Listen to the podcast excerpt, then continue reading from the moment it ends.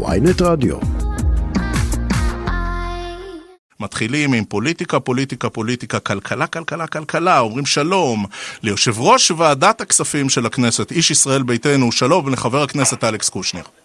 שלום רועי, מה שלומך? אני בטוב. שלומך אתה? מצוין, עובדים קשה. פחות מחודשיים לפני הבחירות, ונדמה שיש מי שמנסה לגנוב לכם את המיתוג של כלכלה ליברלית בכנסת. השבוע אביר קארה מקים אה, מפלגה כלכלית חדשה, וגם איילת שקד אומרת, אנחנו, אנחנו ימין כלכלי ליברלי. איפה זה שם אתכם, את ישראל ביתנו? אה, זה שם אותנו אה, בחוד החנית של המאבק, של מעבר.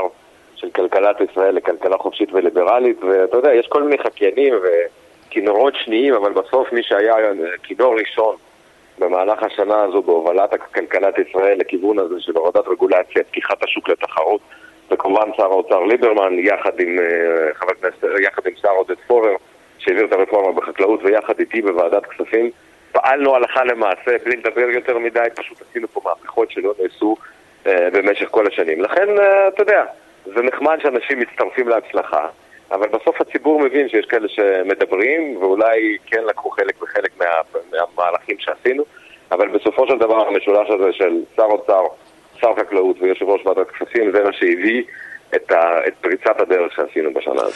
חבר הכנסת אלכס קושניר, אי אפשר להגיד שסגן השר אביר קארה לא, לא עשה דברים בשנה האחרונה. לא, איך זה... זה. לא, איך אני... זה, אבל אתה יודע, אחרי שהוא ככה אה, מצא את עצמו מחוץ לרוח הציונית, איך זה שהוא לא מצא את עצמו בישראל ביתנו? הרי בתפיסות הכלכליות אתם ממש זהים. אני, אני מסכים שאנחנו מאוד דומים, אני גם אה, מאוד מעריך את אביר, וכמובן אה, מאחל לו הצלחה, אבל אתה יודע, ב... מפלגת ישראל ביתנו זו מפלגה מאוד מאוד מסודרת. אתה רוצה להגיש בקשה להתמודד למפלגה, אתה כמובן מוזמן, הוא לא עשה את זה, אני לא יודע למה משיקוליו. אה, ולכן, אתה יודע, הוא לא חלק מישראל ביתנו. אני כמובן מאחל לו בהצלחה. יש לו כוח אלקטורלי לדעתך? לא יודע, שמע, אני לא, לא עוסק בסקרים ובניתוחים פוליטיים, אני עוסק ב... אה, אתה פוליטיקאי, אתה גם מבין בפוליטיקה. כן, אבל אני עוסק בעבודה קשה בלשכנע את האנשים שיש כאלה שאולי מדברים, וכן, היו כאלה גם שסייעו לנו כמו אוויר, אבל מי שהוביל את כל המהלכים האלה שנעשו פה, גם הרפורמה ביבוא וגם הרפורמה בחקלאות, וגם מדיניות מכס אפס אה, של השר ליברמן, זה היינו אנחנו. ויש לנו קבלות ביד, ויש לנו גם תוכניות להמשך. אה, חוק ההסדרים אה, הבא היה צריך לכלול הרבה מאוד רפורמות שקשורות לתחום הזה של פתיחת השוק לתחרות. יותר מזה, מחר אני, אתה יודע, ועדת הכספים ממשיכה לעבוד. אז מחר אני עושה שני דיונים, אחד מהם זה תקנות פטור לגופי אשראי קטנים אה, מרגולציה וגם אה, לחברות שנותנות שירותי תשלום, חברות בינלאומיות שייכנסו ויעשו פה מהפכה. אז אנחנו גם עכשיו בתקופת בחירות ממשיכים לעבוד וממשיכים גם לפתוח את השוק הפיננסי לתחרות אמיתית. הזכרת, הזכרת, אלכס קושניר, אה, התכנסות של אה, ועדת הכספים. אתה יודע, ראינו אחרי אה, עליות הריבית שהבנקים לא בדיוק גלגלו את זה לפקדונות ולחסכונות של כולנו. אתה אפילו התבטאת, דרשת ממנכ"לי הבנקים לתקן את המצב. מתי זה יבוא לדיון בוועדה? אז אני מחכה לוועדת ההסכמות, שחבר הכנסת יריב לוין יואיל בטובתו. לאשר לקיים את הדיון הזה, כי אנחנו כמובן במערכת בחירות ואני חייב אישור של ועדת הסכמות על כל דיון. וברגע שהאישור הזה אה, יגיע מיד ועדת הכספים תתכנס. רגע, פנית ליריב לוין, הוא סירב? הוא לא סירב, הוא לא ענה. אה, אבל אני, אה, אתה צודק, אני פניתי לכל, לכל מנכ"לי הבנקים המסחריים וגם כמובן לפקח על הבנקים בסוגיה הזו, כי אין שום סיבה שבמצב אינפלציוני כזה הבנקים ירוויחו, ירוויחו פה רווחים עוטפים על חשבון החסכונות של הציבור. שני בנקים הגיבו אה, אבל מה המפקח על הבנקים יכול לעשות? אתה יודע, אז אה, את, אתם נבחרי ציבור, אתם לא יכולים להגיד לגוף פרטי איך לעבוד, בסופו של דבר הם לא עוברים על החוק. נכון, הם לא עוברים על החוק, למפקח על הבנקים אה, יש כלים לטפל בזה. אני אגב נפגש איתו מחר בסוגיה הזו. איזה כלים הכנה, יש לו?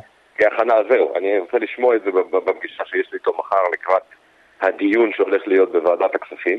ואנחנו, אני בטוח שהוא גם אה, אה, רוצה למנוע את המצב הזה של רווחיות עודפת של, של הבנקים על חשבון... רגע, אבל אתה יודע, אלכס קושניר, אתם אומרים, אנחנו מפלגה של כלכלה ליברלית בכנסת, ואז אתה מנסה להסביר לנו למה נבחרי ציבור צריכים להשפיע דרך המפקח על הבנקים על גופים פיננסיים פרטיים. זה או זה או זה, זה לא גם לא, זה אבל וגם תשמע, זה. אתה, בסופו של דבר אתה, אתה מבין שנגיד במצב... בשוק הפיננסים באופן ספציפי יש פה uh, כוח עודף לבנק. עכשיו, אני מסכים איתך שהמדינה, הממשלה צריכה להתערב כמה שפחות, אלא אם כן מדובר בכשל שוק מונופוליסטי. ואנחנו מאוד מאוד קרובים למצב הזה בבנקים, לכן אין ספק שהמדינה כן צריכה להתערב וכן צריכה ללחוץ על מנת להגיע לשיווי משקל. וברגע שמגיעים לשיווי משקל, אז המדינה צריכה לשחרר, כפי שאנחנו עכשיו עושים, מחר. אנחנו בעצם משחררים את הצורך במתן אה, רישיונות לגופים שיש להם אישור ממדינות אחרות, כמו ארה"ב והאיחוד האירופי, בכל מה, ש... מה שקשור במתן אה, שירותי תשלום, חברות כמו פייפל, חברות גדולות שחלקן פה פעילות כאן וחלקן עוד לא פעילות כאן. וזה הולך להיות מהפכה אמיתית מאוד מאוד גדולה בתחום של שירותי תשלום. אז עכשיו אנחנו, תגיד, כשאנחנו רואים אה, כניסה של בנק דיגיטלי כמו one zero, ואנחנו רואים התחלה של אגודת אשראי כמו אופק, אתה יודע, הדרך לפתוח את השוק היא בסופו של דבר לייצר תחרות, תחרות, תחרות. לגמרי, לגמרי, זה בדיוק מה שאנחנו עושים. אתה תחרות, ממליץ, תחרות, אתה תחרות. ממליץ לישראלים לעבור ל-one zero? אני לא יכול להמליץ לאנשים לעבור מבנק לבנק, רק אני יכול להזכיר לאנשים שאנחנו העברנו את הרפורמה של העברת מבנק לבנק בקליק, ואני אומר לכם, תתמקחו עם הבנקים גם עכשיו, כשיש לכם חיסכון והריבית על החיסכון הזה לא עלתה, תבואו לבנקים, תדרשו את ההעלאה, ואם לא נותנים, אז פשוט תעברו לבנק אחר, היום עכשיו, את זה. אתה כיושב ראש ועדת כספים, אתה יודע כמה אנשים עברו כחלק מהרפורמה הזו? זה באמת עובד? אני לפני כחודש אה, שאלתי את השאלה הזו, אה, לא קיבלתי תשובה, וזה זה, זה עובד איתי. אין ספק שזה תהליך שצריך להיטמע בתודעה של הציבור, זה כרגע לא קורה, וגם אני מנצל את הבמה הזו שאתה נותן לי, להגיד לאנשים, תתמקחו, תבדקו, תהיו צרכנים חכמים, רגע, גם תפתח אל שנייה, מול הבנק, תפ- זה יכול לקרות. אלכס קושניר, תפתח שנייה את הקימונו. אתה עצמך עברת ל-one zero? לא, אני לא. למה? אה, עוד לא הגעתי לזה, תאמין לי, אני רץ פה מפגישה לפגישה, מחוג בית לחוג רגע, בית. אתה מטיף לישראלים להתמקח, איך זה שאתה לא עושה את זה? כי צריך להתמקח. יכול להיות, לך תדע, יכול להיות שהתמקחתי וקיבלתי תנאים טובים בבנק שלי. לדעתי אתה עוד לא עשית להם טלפון. אה, תשמע, אתה יודע איך זה, אתה כל הזמן, אתה קודם כל דואג לאחרים. נגיד, נגיד עמלות עובר ושב, אתה משלם? עזוב אותי, נו, אל תכניס אותי עכשיו לחשבון הבנק שלי. לא, תשמע, אנחנו רוצים לדעת אם אתה מיישם את מה שאתה מטיף לו. אני, אני מיישם, תאמין לי, ניהלתי ויכוח מאוד מאוד גדול רציני עם הבנק שלי עוד לפני שנהייתי חבר כנסת, ואני כרגע מרוצה מהתנאים שיש לי. בוא נחזור רגע לישראל ביתנו. תסביר לנו את המצב הלא כל כך טוב בסקרים. למה? אני חושב שהמצב הוא בסקרים הוא מצוין. אתה ראית שברגע שהרפורמה אה, בשכר המורים עברה, השר, ריטרמן באמת הכניס שם הרבה מאוד שינויים חשובים, עידוד המצוינות, אה, יכולת לגייס מורים בחוזים אישיים. לא יכול להיות שאתה חושב שהמצב שלכם בסקרים מצוין. זה לא יכול להיות. לא, אז תן לי, רגע להמשיך. אז מיד ראינו את ה... מיד ראינו את התגובה בסקרים, הסקרים, ישראל ביתנו עלתה בסקרים, כמעט בכל הסקרים שפורסמו אה, בתחילת השבוע. אה, וגם אתה יודע, ישראל ביתנו תמיד מאופיינת בזה שהסוקרים מאוד מאוד מתקשים אה, לזכור אותנו. אנחנו תמיד מקבלים לפחות מנדט וחצי זה שניים נכון. יותר. זאת הייתה לכן טעות מצבנו טוב, לקחת... אבל אנחנו... תשמע, גם אני אגיד לך מה, אני מסתובב הרבה מאוד עכשיו בחוגי בית, מדבר עם הרבה מאוד אנשים. אנשים מבינים שיש פה מפלגה ימנית ליברלית אמיתית, שעשתה מהלכים במהלך השנה הזו שלא נעשו פה שנים. הרבה דיברו, אבל אף אחד לא עשה. הנה, תראה, אתה יודע מה? בוא נלך לכיוון אחר, בוא נלך לתשתיות. קח את חוק המטרו. הובלנו את זה, דחפנו את זה, גם השר ליברמן, גם אה, חברת הכנסת מלינובסקי שהייתה, שגם היום היא יושב, יושבת ראש ועדת אה, תשתיות לאומיות בכנסת, דחפנו את זה, הבאנו את זה לכדי, בישוי, לכדי בשלות, ועכשיו מכל מיני שיקולים פוליטיים, מפלגות אחרות באופוזיציה בעיקר, ולא רק באופוזיציה, תוקעות את זה ולא נותנות לנו להעביר את זה. אה, ולכן, אם אנחנו נחזור לשלטון ונהיה חזקים, אז נוכל להעביר גם את זה. בוא נדבר רגע. פוליטיקה נטו. זאת הייתה טעות, אלכס קושניר, לקחת אה, משרדים כמו חקלאות ואוצר, שבסוף הרבה פעמים אה, השרים שם הם לא מאוד פופולריים, כי הם נאלצים לעשות צעדים קשים. ככה נגיד עודד פורר עורר עליו את כל הלובי החקלאי של מדינת ישראל. אני לא מתאר לעצמי שיש הרבה אנשים בקיבוצים ובמושבים שיצביעו ישראל ביתנו. כן, אבל יש הרבה מאוד אנשים שמע- שמעריכים את מה שעודד עשה. צריך להבין שכשאתה נכנס למשרד ממשלתי ואתה מקבל אחריות גם במשרד האוצר וגם במשרד החקלאות וגם בוועדת כספים אתה מקבל אחריות על כלכלת ישראל, על כסף ישראל. ואנחנו לא באנו פה לרצות לובי כזה או אחר. הלובי היחיד שמעניין אותנו זה תשעה מיליון אזרחי ישראל שהורגלו במשך שנים. תראה את בני גנץ, הוא לקח את משרד הביטחון, כולם אוהבים אותו. בסדר, אז אתה יודע, אנחנו לא, לא מחפשים אהבה, אנחנו מחפשים לעשות עבודה, ואני חושב שאת זה אנחנו עושים מצוין, ועוד פעם אני אומר לך, אני נפגש עם הרבה מאוד אנשים, אנשים מאוד מאוד מעריכים את מה שעשינו, ואני בטוח גם שזה יבוא לידי ביטוי בקלפי. ואם אתה מדבר איתי בכלל רק על פוליטיקה נטו, אז אתה רואה, אתה שם לב, שאנחנו אולי המפלגה היחידה שנתניהו החליט להתלבש עליה ותוקף אותנו אה, אה, ללא הרף עם כל מיני... אולי הוא מריח דם במים, נתניהו, אולי הוא מזהה את החולשה שלכם. לא, הוא פשוט מבין דבר אחד. אתם מדממים מנדטים. מה שמפריד בינו לבין לחזור לשלטון זה אביגדור ליברמן. בגלל זה הוא תוקף אותנו. אז זה אומר שאנחנו עושים דברים נכונים, ואנחנו נמשיך לעשות... אלכס קושניר, אתה, אתה איש בדרך כלל אה, מנומס, והדיבור שלך הוא uh, כולו נימוסים והליכות. אתה מסכים עם אביגדור ליברמן שבנימין נתניהו הוא חלאת המין האנושי? מסכים לחלוטין. הבן אדם הזה החליט שהוא מוכן לרמוס ולדרוס כל דבר, כל אדם, רק כדי להשיג מטרה אחת, להימלט ממשפט. אתה אומר, זו לא הייתה פליטת פה, זאת אג'נדה שלכם. ואנחנו נילחם נגד הדבר הזה, כי בסוף אזרחי ישראל ראויים שתהיה להם הנהגה שתחשוב עליהם ולא על עצמה. חבר הכנסת אלכס קושניר, יושב ראש ועדת הכספים של הכנסת, תודה, תודה לך. תודה רבה. אנחנו עוברים לעניין הבא. משרד הפתולוג הראשי של העיר אה, ניו יורק קובע שסמנכ"ל הכספים של רשת המוצרים האמריקנית Bed Bath and Beyond הוא אכן התאבד. גוסטבו ארנל אה, קפץ למותו ביום שישי האחרון. אנחנו לא רוצים כל כך לדבר לגופו של אדם, אנחנו רוצים לדבר לגופו של עניין, כי אנחנו מכירים את התופעה הזו. אנשי עסקים בכירים, אנשים מאוד חזקים, גם הרבה פעמים מאוד עשירים. עשירים בנקודה מסוימת נכנסים למוד של ייאוש וגורמים למותם שלהם עצמם. אנחנו אומרים, שלום לפרופסור צבי זמישלני, פסיכיאטר, שלום אדוני. שלום רב. תסביר לנו בבקשה. אתה יודע, אנחנו מבינים שאנשים איבדו את הכל והם סובלים אפילו מדיכאון ונכנסים לאובדנות. אבל פה מדובר הרבה פעמים באנשים מאוד חזקים, עם תפיסת עצמי מאוד מאוד משמעותית. איך זה שפתאום הם קופצים? איך זה שפתאום הם יורים לעצמם בראש? פתאום הם מתאבדים? כן, אז תראה, קודם כל זה לא פתאום. גם אם אני לוקח את המקרה הזה, אה, כנראה שהחקירה... אה, התגלגלה. אה, והיה לו מספיק זמן אה, להיכנס, להיכנס לדיכאון, או לפחות למצב של ייאוש, כן? אנשים מתאבדים לא רק בחרים, כן? מתאבדים בעולם מיליון איש בשנה, כן? מיליון איש בשנה זאת הערכה. בארץ זה 300, 350, זאת אומרת אדם אחד בכל יום. והם מכל המעמדות, לאו דווקא עשירים. אוקיי. כשמישהו עשיר מתאבד, אז זה מופיע בכותרות ויש אייטם, אבל עם, עם אחרים פחות. אה, אנשים מתאבדים בגלל מצב, בדרך כלל מצב של דיכאון. אה, זה, זה הכלל, כן? המשתנה המתווך הוא תמיד דיכאון. ובמצב של דיכאון אה, אין תקווה, אין עתיד, לא רואים את כל התמונה. שיקול הדעת משתבש, רואים רק את הייאוש, ואז מתאבדים. החריג פה שאתה מכוון אליו זה איך אדם שבסך הכל הוא מבוסס ו- ו- ו- ובעל כוח ויכולת מתאבד. אז כן, יש קבוצה כזאת שהייתי אומר ששם, אתה יודע, כל האנשים האלה המצליחנים, חלקם מאוד, חלק גדול מהם יש שם הפרעת אישיות נרקסיסטית, הם צריכים את ההצלחה, זה חשוב להם. Mm-hmm. ואז פתאום קורית תקלה כזאת, ש, ש, שפתאום הוא הולך לעמוד למשפט, ואולי הוא יסיים את חייו בכלא. אה, וזה די מחשבה בלתי נסבלת על ידי סוג הזה. פרופסור זמשני, המחקר מתייחס למה שמכונה, אתה אמרת, מצליחנים, אנשים עשירים, הם מתאבדים יותר, הם מתאבדים לא, פחות?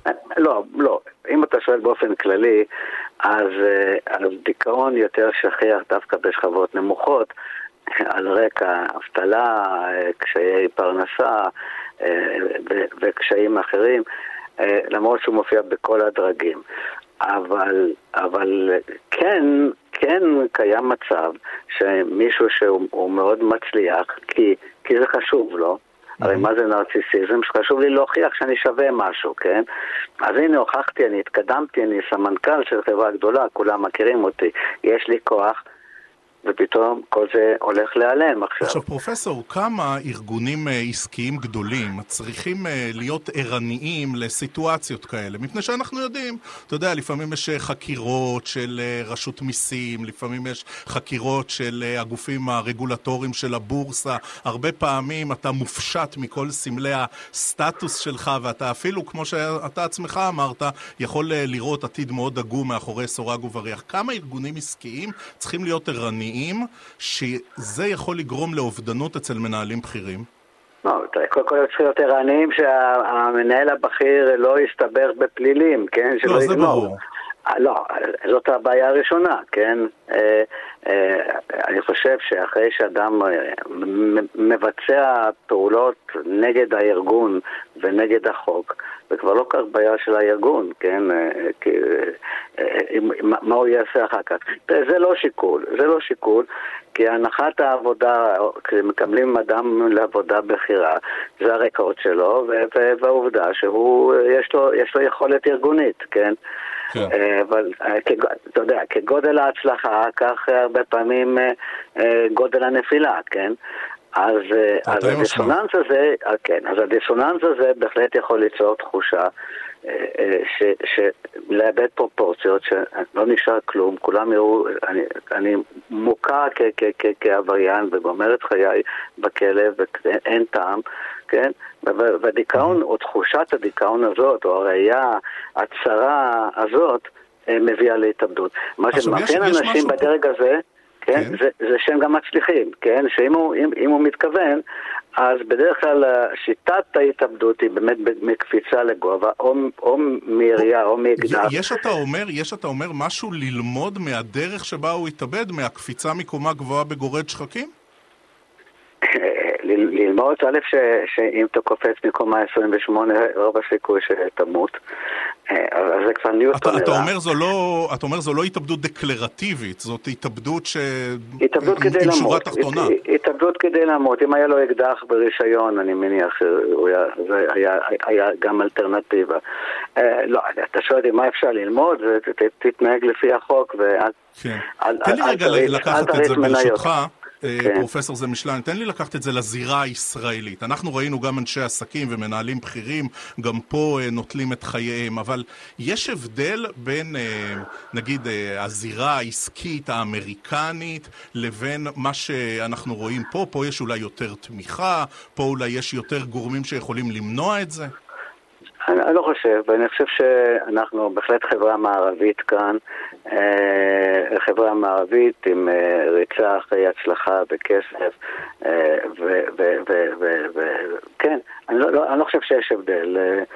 גם הפסיכיאטריה שלנו היא בעצם כמו הפסיכיאטריה האמריקאית על אותם קונספטים. אגב, למרות שכל הזמן טוענים שהמצב הביטחוני כאן יותר קשה, אין לנו בארץ יותר מחלות פסיכיאטריות, לרבות כן. דיכאון ופוסט-טראומה, מאשר באירופה או בארצות הברית. פרופסור אה, זמישלני, בדקה שנותרה לנו, זה מאפיין יותר מנהלים גברים מאשר מנהלות נשים? כי את זה אנחנו כמעט לא שומעים. נכון, נכון. כנראה, אם אני, אני, לא, אני לא יודע אם, אם, אם נעשה מחקר מהסוג הזה, אבל... אבל uh, אנחנו שומעים בעיקר על, על מנהלים uh, גברים. א', כי יש הרבה יותר מנהלים גברים, ובגלל תפקידם. שאלה טובה, אני חושב מה, ש... מה, אולי לאגו הגברי קשה יותר להתמודד עם כישלון? ולאגו, נכון, כן. והפגיעה הנרציסיסטית היא, היא, היא הרבה יותר קשה, וגבר גם צריך להוכיח את עצמו, מה שכנראה בתרבות המערבית אישה אולי פחות, כן? אה, אתה יודע, אם אישה מגיעה לתפקיד מנכ"ל, היא בדרך כלל גם אימא, אולי זה לא תמיד כל חייה. אצל הגבר זה הרבה יותר קשור לאגו, לנרציסיזם שלו עצמו. ככה שגם האובדן נחווה ככישלון יותר ממה שהוא.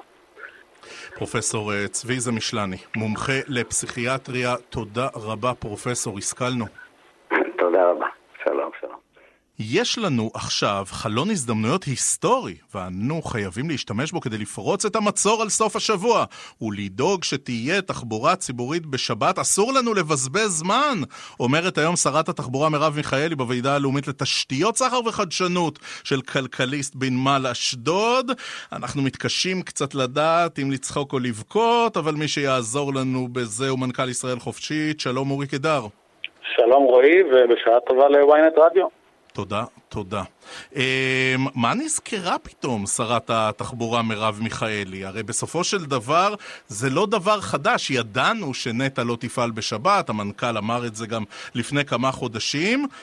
מה נזכרנו עכשיו? כמו שמיטל להבי מעיריית תל אביב-יפו אומרת, זה ספין בחירות?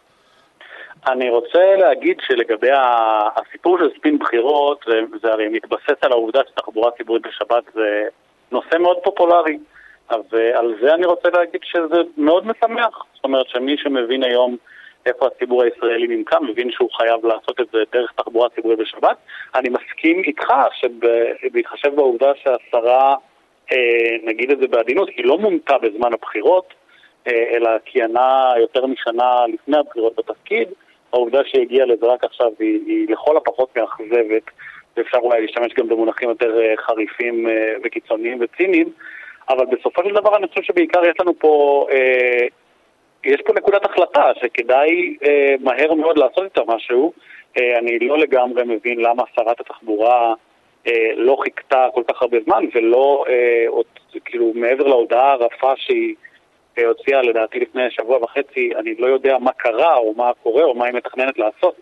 אבל העובדה הבסיסית היא שהרכבת הקלה בוודאי שחייבת לעבוד בשבת. תראה, אנחנו אומנם אה, תוכנית כלכלית, אבל אה, כלכלה ופוליטיקה זה תכלס אותו דבר, ופה הייתה קונסטלציה פוליטית, כמעט אה, אירוע סינגולרי, שמפלגת העבודה ומרץ בממשלה, והמפלגות החרדיות לא בממשלה, בעצם הסיכוי שזה יחזור שוב הוא נמוך מאוד, והם בזבזו את ההזדמנות הזו.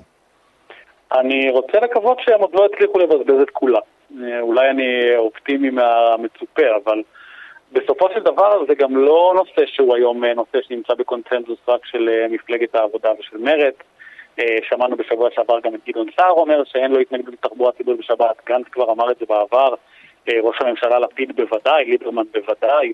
זאת אומרת, היום לכל מי שהוא לא חלק מהגוש של נתניהו והמפלגות הדתיות, אומר בפה מלא שהוא תומך בתחבורה ציבורית בשבת. אגב, אני רוצה להעיר... טוב, נשארנו עם איילת שקד עדיין בתוך הממשלה הצרה הזו. אני לא... אני, אני, בגלל שאני לא פרשן פוליטי, אז אני לא רוצה להגיד מה אני מעריך לגבי ההיתכנות הפוליטית של, של המפלגה המדוברת, אבל אני כן חושב שגם הם, אני מרשה לעצמי להניח שאם נגיע לשלב שהם יפרסמו מצע, הם לא יגידו שהם מתנגדים לתחבורה ציבורית בשבת, אלא להפך. אבל, mm-hmm. אבל אולי תצטרך לראיין אותי כשאם וכאשר כן. זה יקרה ולאמת אותי עם זה שאמרתי שטויות. שמע, אורי קידר, אתה עומד בראש ישראל חופשית ואתם א-פוליטיים ולכאורה אתם משחקים על כל המגרש, אבל יכול להיות שצריך להגיד בקול רם וברור שמפלגות השמאל והמרכז נרדמו פה, כי כמו בחוקי הכשרות שקידם השר לשירותי דת מתן כהנא, אפשר היה לעשות פה מהלכים היסטוריים, ואת המהלכים ההיסטוריים האלה כבר זה, זה לא יתאפשר מהרגע שהרכבת תצא לדרך והיא לא תיסע בחגים ובסופי שבוע. אז אני גם רוצה להגיד על זה שאני לא, לא מסכים איתך ש, שאם זה יתחיל לזוז, אז יהיה בלתי אפשרי. אסור לנו לקבל מצב שבו אה, אי אפשר לגרום לדברים להתחיל אה, לנוע בשבת. ואתה יודע טוב ממני, נראה לי, ש, שאם לפני ארבע או חמש שנים היינו אומרים אחד לשני שקבוצה גדולה מאוד של עיריות במרכז הארץ יעמיסו על גבן את אה, אי האונים של הממשלה ויפעילו בעצמם תחבורה ציבורית בשבת, ושזה יהיה אחד הפרויקטים המוצלחים ביותר שלהם, אז גם לגבי זה היינו נכון, אבל אתה יודע, אפילו מיזם כמו נוע תנוע כזה, אה, גם בו משרד התחבורה היה יכול לאפשר לרשויות המקומיות, נגיד, לגבות כסף, ולא שזה יהיה חינם כאיזה סוג של ישראבלוף על ההפעלה של זה בשבת, אפילו את זה הם לא עשו במשרד התחבורה בראשות מיכאלי. אני מסכים איתך, אני חושב אגב שהפתרון היה צריך להיות אחר, אני חושב שהפתרון היה שמשרד התחבורה היה צריך לשים יד בכיס. משרד התחבורה מסבסד תחבורה ציבורית כל השבוע, כל השנה. תחבורה ציבורית היא מוצר מסובסד על ידי הציבור תמיד בכל העולם. אין לזה שום תקדים, שזה אגב רעיון שבזמנו השרה ניסתה לקדם, להגיד אולי זה יחזיק את עצמו. זה לא יחזיק את עצמו. תחבורה ציבורית בסוף השבוע היא קודם כל תחבורה ציבורית, היא לא קודם כל בסוף שבוע, היא לא קודם כל בשבת. זה אגב, גם שמענו שם איזושהי אמירה באיזשהו שלב לגבי הרכבלית בחיפה, היה איזה שלב שאמרו צריך לעשות איזה הרצות בשבת, אה, לראות איך זה עובד. אני מגלה את האמת, נראה לי לכולנו, זה עובד כמו שזה עובד באמצע השבוע, חשמל אותו חשמל, וזה מצליח איכשהו גם בשבת לעבוד. אני חושב שהפספוס הגדול פה יהיה אם בזמן שנשאר לנו לא יקבעו עובדות בשטח, איך, איך קובעים עובדות בשטח? איך, איך השרה מיכאלי יכולה לקבוע עובדות? הרי בסך הכל מה שהיא ביקשה מהייעוץ המשפטי זה איזה חוות דעת, אתה יודע, משהו אמורפי לגמרי. הסיפור הוא אמור להיות מאוד פשוט. יש לחברת נטע, היא חברה ממשלתית, יש לה הסכם הפעלה עם חברה שזכתה במכרז, וצריך לפנות לאותה חברה ולהגיד התנאים השתנו ואנחנו מעוניינים שזה יפעל בשבת, כמו שעלה אגב במחקר שפרסמנו בשבוע שעבר במוסף לשבת של ידיעות על ידי עיתונאי נדב אייל שחשף את זה לראשונה. זה כלכלי למדינת ישראל. זאת אומרת, השיקול היחיד היום נגד הפעלת תחבורה ציבורית בשבת זה מי שלא רוצה לעצבן את המיעוט הקטן שעוד נשאר שמתנגד לזה, ואני חושב שזו סיבה פשוט לא מספיק טובה. אני חולק במאה אחוז... אולי מי שחולם במפלגת העבודה על שלטון ואומר, אנחנו נצטרך את המפלגות החרדיות כי אנחנו נחזור יום אחד באיזה תסריט מדע בדיוני לשלטון, אולי הוא אומר, אנחנו לא רוצים להרגיז לא את גפני ולא את דרעי. אני חושב שזה נכון לכל פוליטיקאית או פוליטיקאי שמנסים להיות אה, בתפקידים בכירים במדינת ישראל. אני לפחות איך שלימדו אותי אזרחות, וגם האמת שגם אפילו בתואר הראשון במדעי המדינה, אני למדתי שקודם מקבלים קולות מהציבור ואחרי זה מקבלים תפקידים בכירים. אצלנו מאיזושהי סיבה לפעמים יש איזה בלבול וניסיונות להרכיב קואליציה לפני שמישהו בכלל הצביע לך. אני מחבב את הציניות. את הקונספט. אני לא יודע אם זה ציניות, אני חושב שזה נראה לי... לא, זו הייתה ציניות מעודנת, אורי קדם. האלמנט הבסיסי של דמוקרטיה, בגדול הקונספט הוא שקודם מצביעים לך כן. ואז אתה בשלטון, ולא להפך. אני חשבתי שתגיד שהקונספט בדמוקרטיה זה קודם אתה צריך לשרת את האינטרסים של מי שהצביעו לך, ולא אינטרסים של מפלגות אחרות. אורי קידר, מנכ"ל ישראל חופשית, תודה, תודה רבה על השיחה. תודה רועי. טוב, אנחנו אה, עוברים לסוגיות אחרות, אה, סוגיות סייבר וסוגיות פרטיות, כי יש אינדיקציות לאירוע סייבר משמעותי במרכז לטכנולוגיות אה, חינוכיות, מט"ח, אחרי שפרטים של 30 אלף מאיתנו, ישראלים, הודלפו. וחלק מהפרטים האלה כוללים שמות, שמות משפחה, מספרי תעודות זהות וכדומה. אומרים שלום ליובל מן, עורך ערוץ הדיגיטל של ynet. שלום יובל. היי רועי, מה העניינים? אני בטוב. ספר, מה קרה שם? אה, אז קבוצת אה, האקרים חדשה יחסית שלא הכרנו עד לפני כמה ימים בשם אה, הגנב הנדיב היא מדליפה מאז אתמול ככה קבצים של עשרות אלפי מה שהם טוענים מורים ותלמידים במערכת החינוך. כמו שאמרת, יש שם כתובות, מספרי טלפון, מספרי זהות, סיסמאות בחלק מהמקרים, הרבה מידע אישי של אנשים. ממה שבדקנו, בחלק מהמקרים מדובר אולי בתלמידים לשעבר במערכת החינוך, לא בתלמידים אה, בהווה, אבל אה, בהחלט אה, מקרה מדאיג של פריצה למערכות של מט"ח. עכשיו, הורים, הורים ששומעים אותנו עכשיו בפקקים מאחורי ההגה, עד כמה הם צריכים להיות מודאגים מזה שפרטים, בסופו של דבר, של קטינים, של הילדים של כולנו נחשפו? יש שם פרטים בעייתיים? תראה, יש שם פרטים רגישים על הילדים, יש שם, כמו שאמרנו, שמות, שמות משפחה, כתובות, זה בהחלט צריך להדאיג, כי uh, אנחנו יודעים שהפרטים האלה יכולים לשמש האקרים, uh, גם בשביל גנבת זהות ולבצע פשעים בשם האנשים האלה שהפרטים שלהם הודלפו, גם לבצע פישינג ממוקד כלפי האנשים האלה, וככה לרמות אותם ולהוציא מהם כספים ומידע פרטי במרמה, אז בהחלט תמיד כשמידע כזה דולף לאינטרנט, תמיד יש סיבה לדאגה. מה אנחנו יודעים על קבוצת ההאקרים הזו? מי עומד מאחוריה? אם יש לנו איזו היכרות מוקדמת, חוץ מאשר השם הדי משעשע הגנב הנדיב? כן, אז הם צצו בטלגרם ממש לפני כמה ימים, אנחנו לא יודעים הרבה, הם, הם לטענתם מדובר בישראלים, וזה מעניין, הם מנסים לקשור בין הדליפה הזאת לבין הסכסוך שהיה בין אה, משרד האוצר להסתדרות המורים עד לפני כמה ימים. אנחנו יודעים שהוא כבר נפטר, כנראה שאליהם זה לא הגיע, אה, והניסוחים שלהם בעברית הם אה, אולי ברמה יחסית גבוהה, אבל ניסוחים קצת מוזרים, אפשר לומר. מה, מה שמעלה את החשד אולי שיש איזה גורם בינלאומי? אולי איראן כן, עומדת מאחורי זה? בדיוק, בדיוק. אז אולי כנראה שלא מדובר בישראלים דוברי עברית שפתיהם, אלא אנשים שלמדו את השפה הזאת במדינה אחרת, אולי איראן, אולי okay. אוקיי. מדינה אחרת, כנראה שההערכה היא שמדובר באקרים פרו-איראנים או פרו-פלסטינים, אבל הם לא אומרים זאת בגלוי. אתה יודע, תוך כדי השיחה אני מתחיל לקבל וואטסאפים של חברים ובני משפחה שמבקשים ממני לשאול אותך איך, איך אפשר לדעת אם הילדים שלנו נמצאים בתוך הקבוצה המשמעותית הזו של השלושים אלף, איך אנחנו יכולים לבדוק את זה? אז זאת שאלה מצוינת. אני הייתי חושב שמשרד החינוך צריך אולי אה, למסור איזו הודעה להורים ולנפגעים של התקיפה הזאת.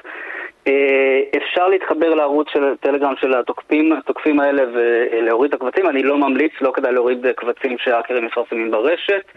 אה, אבל אם יש לכם, אני ממליץ כרגע אה, להחליף סיסמאות, מי שיכול, בטח אנשים שמשתמשים באותה סיסמה לכל מיני שירותים, אז יכול להיות שאם הסיסמה שלכם למטח דלפה, אז, ואתם משתמשים בסיסמה הזאת גם לג'ימל שלכם, אז הייתי מחליף את הסיסמה של הג'ימל. זה הדבר הראשון שאפשר לעשות כרגע. אז אם אני אה, משתמש ג'ימל זה די הרבה אנשים, אבל אם אני גם אה, משתמש בשירותים של מט"ח, גם קבוצה לא קטנה של ישראלים, להתחיל לעדכן סיסמאות, אתה אומר. לעדכן סיסמאות וכאן ולהיזהר ממיילים שמגיעים אליכם, הודעות אס.אם.אס שמגיעות ומבקשות מכם פרטים אישיים, אה, להזין את פרטי האשראי שלכם, להתייחס לזה בחשדנות, כמו תמיד, גם בלי קשר לשום דליפה, לשום דליפה של מידע, כדאי להתייחס בחשדנות למי שמבקש מכם לתת לו את פרטי האשראי שלכם. יובל מן, מה אומרים במט"ח? בכל זאת, משם זה דלף? אה, אז במט"ח פרסמו הודעה שלפיה אה, במהלך ההכנות אה, לשנת הלימודים הנוכחית אינדיק... התגלו אינדיקציות לאירוע סייבר והוא מטופל בשיתוף מערך הסייבר הלאומי וגם משרד החינוך מעורב בעניין. וזהו, הם לא אומרים הרבה מעבר לזה. לקוניים, לקוניים משהו. כן, לקוניים, והם אומרים שההשלכות נבדקות ברגעים אלו. אבל כאמור התוקפים עדיין ממשיכים להדליף מידע מהמערכות שלהם טוב, נקווה שבמספרים האלה זה גם יסתיים. יובל מן, עורך ערוץ הדיגיטל של ynet, תודה, תודה רבה. תודה, להתראות. אנחנו עוברים לליסבון, שם בשעה עשר בערב תחל מכבי חיפה את אה, מסע שלב הבתים שלה בליגת האלופות. שלום לשמעון אלבז, כתב ynet וידיעות אחרונות. אהלן, אחר הצהריים טובים. טוב, ספר לנו רגע, סתכל סביבך, תן לנו תיאור מצב. מה, ליסבון נצבעה ירוק? יש לא מעט אוהדים של מכבי חיפה שנמצאים כרגע בליסבון, משהו כמו 1,500 אוהדים, ואתה יודע, אחרי עשור שמכבי חיפה הייתה באמת אה, בשנים היותר קשות שלה, מכבי חיפה חוזרת לבמה המרכזית, לבמה הכי גדולה באירופה, זה ליגת האלופות. זה חלום שמתגשם למועדון הזה אחרי באמת אה, שנים לא קלות. אז מכבי חיפה כבר שנתיים בטופ של הכדורגל הישראלי, ועכשיו גם הגיעה לאירופה. עשה את זה גם אה, עם הגעה לשלב הבתים של ליגת האלופות, והיא תפגוש את הקבוצות מהגדולות ביותר באירופה, פריס סן ג'רמן, יובנטוס, והערב אה, בנפיקה ליסבון, עוד קבוצה עם אה, עבר ומאוד מכובד אה, בפורטוגל. ואתה אומר, סדר גודל של 1,500 אה, אוהדים ירוקים הגיעו יחד עם הקבוצה לתמוך בה? נכון. כמה קשה היה להשיג כרטיס? תראה, אני יכול להגיד לך שלמשחקי חוץ הרבה יותר קל להשיג כרטיס מאשר למשחקי הבית של המועדון. אה, כן, משחקי בית של המועדון, אה, כרטיס זה, אפשר להגיד, משימה בלתי אפשרית. יום רביעי הבא פריס סן ג'רמן מגיעה לכאן, לישראל, לסמי עופר, וכרטיס אה, בשוק השחור של הספסרים נמכר מ-10,000 שקלים וכן הלאה. סכומים מטורפים לגמרי. יכול להגיד לך שכל אוהד שיש לו מנוי מרגיש שעכשיו יש לו איזה מניה ביד. אה, האוהדים של מכבי חיפה ובכלל, אוהדי הכדורגל בארץ, כולם רוצים לראות את מסי, נאמר, אמבפה, את כל הגדולים, אה, כל הכוכבים הכי גדולים בכדורגל העולמי, אבל רק 30 אלף איש יכולים אה, ליהנות מהחלום הזה, וזה המנויים של מכבי חיפה. רגע, אתה יודע, אני עושה ככה את החישוב מהר מהר בראש, ואני אומר לעצמי שטיסה לליסבון, וכרטיס, ומלון, ואוכל, ושתייה, ואפילו לבלות אה, יומיים בעיר יפה בפורטוגל, אני כנראה לא אגיע לעשרת אלפים שקל של השוק השחור למשחק שבוע הבא בסמי עופר. נכון, וזה גם אפשרי לקנות כרטיס, שזה כבר, אה, אתה יודע, עוד, אה, עוד משוכה בדרך. אז כרטיס טיסה עם מלון, משהו כמו שני לילות, סדר גודל של האדם יחיד זה משהו כמו 6,000 שקלים, 5,000 שקלים, אה, זה העלות פלוס מינוס, אה, למרות שמחירי הטיסות אה, זינקו באופן אסטרונומי מרגע פרסום ההגרלה ביום שבת לפני שבועיים, וכל היעדים, גם ליסבון, גם, גם צרפת וגם טורינו באיטליה, איפה שמכבי חיפה תקיים משחקי חוץ, כל היעדים האלה, החברות תעופה הגדילו והעלו את מחירי הטיסות באופן באמת אה, של מאות אחוזים, אבל זה עדיין יותר קל מלהשיג כרטיס אה, לסמי עופר. כאן כל המנויים, אני יכול להגיד לכם כבר 97% מבעלי המנויים אה, לליגה מימשו את זכאותם לרכוש מנוי למשחקי ליגת האלופות. כן. בדקה שנותרה לנו, שמעון, בוא נדבר קצת על אה, מכבי חיפה עצמה, שקיבלה הרבה הרבה מאוד כסף אה, בגין העלייה לשלב הזה, אה, אבל זה גם אחרי הרבה מאוד שנים שיאנקל'ה שחר שרף הרבה נכון. מאוד כסף. נכון, ה-80 מיליון שקלים בזכות ליגת האלופות, זה, זה Game Changer, או שאתה יודע, הכל נבלע בתוך ההשקעה של ה-20-30 שנים האחרונות? אני יכול להגיד לך שכל ההשקעה של יאנקל'ה שחר זה לא משהו שאפשר למדוד אותה. מדובר פה, אתה יודע, משהו כמו חצי מיליארד אה, שיאנקלה שחר שם במכבי חיפה במהלך אה, העשורים שהוא נמצא במועדון הזה, אה, אבל עדיין, מבחינת מכבי חיפה זה עדיין, זה כסף גדול, גם כל נקודה שהיא תשיג בשלב הבתים של ליגת האלופות שווה למועדון הזה 930 אלף יורו. ההעפלה, אם, אם יצליחו לעשות סנסציה כזו, לשמינית הגמר, אם מכבי חיפה תסיים אה, בשתיים הראשונות, ההעפלה לשלב שמינית הגמר שווה עוד עשרה מיליון יורו, ההגעה לשלב הבתים של ליגה אירופאית, אם מכבי חיפה תסיים במקום השלישי שווה עוד כסף, מכבי חיפה יכולה לעשות בעונה הזו מעל ל-100 מיליון שקל, שזה אומר שנה חינם, וצריך לזכור גם, אה, הרבה מאוד שחקנים שייתנו את הטון במהלך ליגת האלופות, עשויים למצוא את עצמם שנה הבאה, או אפילו עוד העונה, נרכשים על ידי הקבוצות הכי גדולות באירופה, כי זה באמת הבמה המרכזית. שמעון אלבז, כתב אה, ynet, כתב ידיעות אחרונות מליסבון, תודה, תודה רבה על הדיווח. תודה רבה לכם, ביי ביי. כסף חדש, הרצועה הכלכלית של ynet רדיו, הפסקה קצרה, מיד חוזרים. כסף חדש, אנחנו ממשיכים. אנחנו התרגלנו שמכוניות חדשות של יצרניות חדשות אה, שנכנסות ככה לשוק הרכב הישראלי, בדרך כלל עושות את זה מזירת הלואו-קוסט. כולנו זוכרים את הדלתא מפעם אה, וגם את ה... רכבים אחרים, הכל התחיל בדרך כלל בלואו-קוסט. עכשיו יש אה, מגמה חדשה, הכניסה של מכוני, מכוניות סיניות דווקא לשוק רכבי היוקרה, אלה שהתרגלנו לראות שם את היצרניות הגרמניות בדרך כלל תמורת הרבה מאוד מאות אלפי שקלים, אומרים שלום לעורך מדור הרכב של ידיעות אחרונות וויינט, שלום אודי עציון. שלום רועי. טוב, תסביר לנו את הדבר הזה, מפני שמדברים איתנו פתאום שעכשיו יש פה את הרולס רויס הסיני, ואפשר אה, לקנות אותו תמורת, ואני מזכיר, זה תג מחיר התחלתי של 400 אלף שקלים, איך זה יכול להיות? תשמע, אנחנו תופסים עדיין מוצרים סינים כמוצרים זולים, אבל בכל מה שקשור לרכב, סיני מעצמה. סיני שוק הרכב הכי גדול בעולם. יש לה את המותגי היוקרה משלה, אה, והיא לא מחכה רק ל-BMW ולמרצדס אה, ולאודי. ובנוסף היא גם מתחילה לייצא אותם, פעם זה היה קיים רק בסין, מזמן מזמן זה היה רק עבור בכירי הממשל הקומוניסטי, היום גם הם רוצים אה, להרוויח כסף. עכשיו, עד כמה אה, יצליחו לשכנע פה את הישראלים, אתה יודע, שהתרגלו לשופוני של מרצדס, של BMW, של וולבו לפעמים, של היצרניות האלה, אה, אתה יודע, לשוטט ברחובות ולעצור את ברמזור עם רכב שלא מזהים אותו כל כך במכה ראשונה. תראה, דווקא הרכב הראשון שהגיע, הונג, מאוד מזוהה כמו שקראת לרולס רויס, הוא באמת נראה כמו החלאה של רולס רויס ובנטלי ואולי עוד כמה דברים. וואו, רק אה... נגיד, כי זה בכל זאת רדיו שיש לו גריל קדמי, זה, זה גדלים שאתה בכלל לא מבין. זה, זה מטורף, זה אותו שאתה, אתה, הוא בן בסובב ראשים, שאולי אחד הדברים שרכב יוקרה אמור uh, לעשות.